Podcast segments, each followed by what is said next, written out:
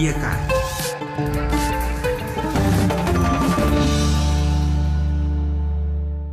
La rubrica de astăzi, stimați ascultători, cu noi, ca de obicei, Daniel Manu, cu sugestii interesante pentru dumneavoastră, pentru noi toți. Bună ziua, Daniel! Bună ziua, Carol, și bună ziua, dragi ascultători! Începem cu o știre din Australia, care a organizat prima cursă între două mașini zburătoare. Airspeeder, startup-ul care vrea să lanseze o gamă de mașini de curse zburătoare, a realizat prima astfel de demonstrație în Australia de Sud. Două echipe de la Alauda Aeronautics au trimis fiecare câte o mașină zburătoare similară unei drone pentru a se întrece în deșertul din sudul Australiei. Matt Pearson, CEO și fondator al Auda și Airspeeder, a declarat Suntem pe cale să facem istorie în motorsport și în domeniul mobilității cu primele mașini de curse zburătoare din lume. Acest test oferă lumii o perspectivă asupra felului în care vor arăta viitoarele vehicule de curse. Vehiculul MK3 Speeder va avea o greutate de doar 100 de kg și o putere de 96 de kW, caracteristici care îi vor permite să atingă viteze de până la 200 de km pe oră.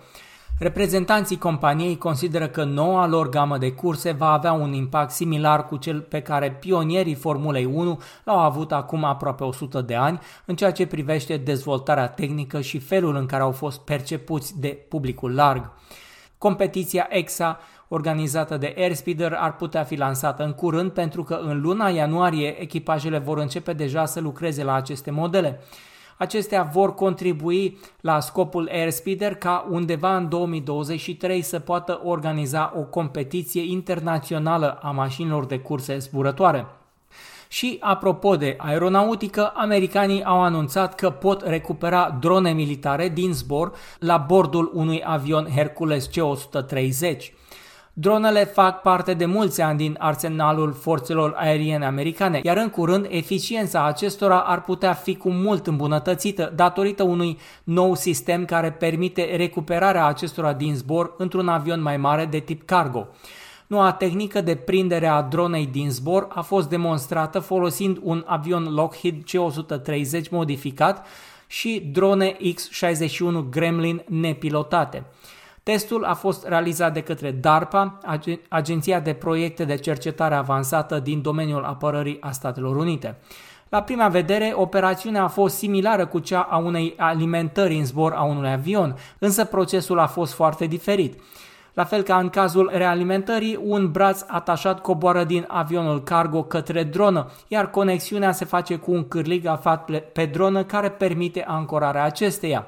După aceea, motoarele dronei sunt oprite, iar avionul începe să tragă drona în sus.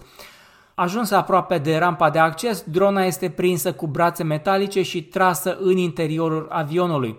Aici, în viitor, drona ar putea fi reparată sau realimentată, după care ar putea fi lansată din nou direct din avion.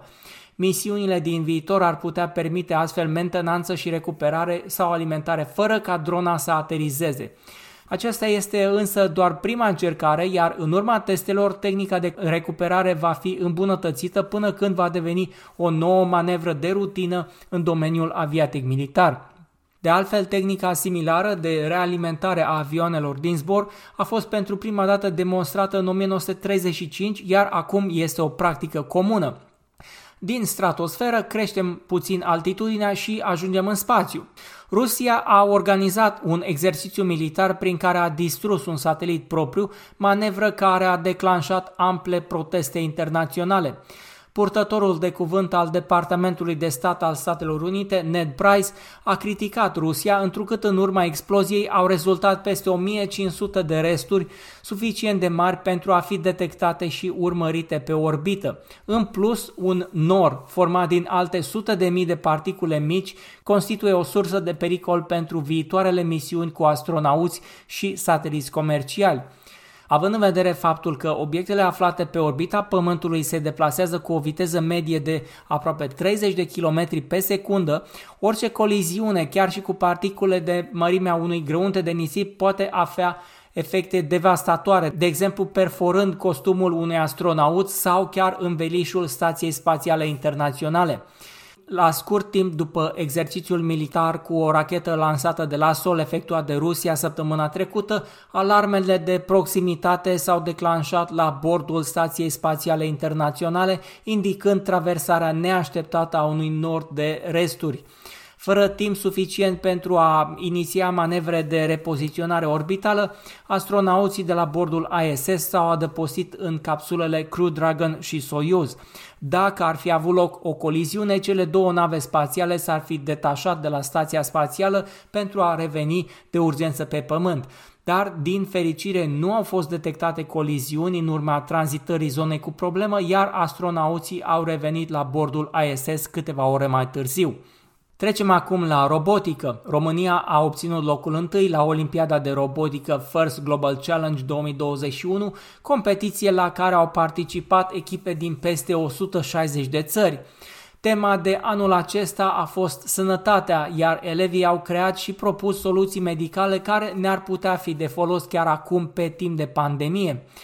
Briana Stan, una din membrele echipei care a câștigat, a declarat Problema la care ne-am gândit să o rezolvăm este declanșarea incendiilor în spitale care sunt cauzate de folosirea extensivă a instalațiilor de oxigen.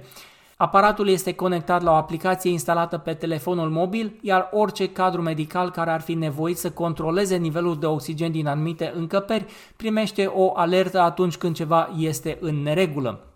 Iar acum să discutăm despre actualizările la Windows 10 care vor veni de acum înainte ceva mai rar. Faptul că Microsoft a lansat Windows 11 nu înseamnă automat că Windows 10 va dispărea. Desigur, atenția pentru actualizări și noi funcții va fi concentrată pe noul sistem de operare, însă Windows 10 va mai primi actualizări de securitate până în 2025 iar acum compania a dezvăluit și care este planul de actualizări importante care anterior erau oferite semestrial. Windows 10 va trece de la lansări semestriale la lansări anuale de update-uri importante. Odată cu acest anunț, Microsoft a informat și că va accelera ritmul cu care oferă actualizarea la Windows 11 a utilizatorilor de Windows 10 iar oamenii de știință de la Universitatea din Bolonia au creat un bandaj special care îi anunță pe medici când o rană s-a vindecat complet. În acest fel nu mai este necesară desfacerea frecventă a bandajului pentru a se verifica starea rănii. Bandajul inteligent este dotat cu un senzor care monitorizează nivelul de umezeală la nivelul rănii și apoi transmite datele wireless printr-o aplicație spre un smartphone cu ajutorul unei chip de identificare prin radiofrecvență. Tehnologia de identificare prin radiofrecvență NFC este folosită în uh, prezent la etichetele hainelor din magazine, de exemplu, pentru a preveni furturile. Cam atât pentru azi, sunt Daniel Manu și vă aștept și luna viitoare la întâlnirea cu rubrica Tehnologie pentru fiecare.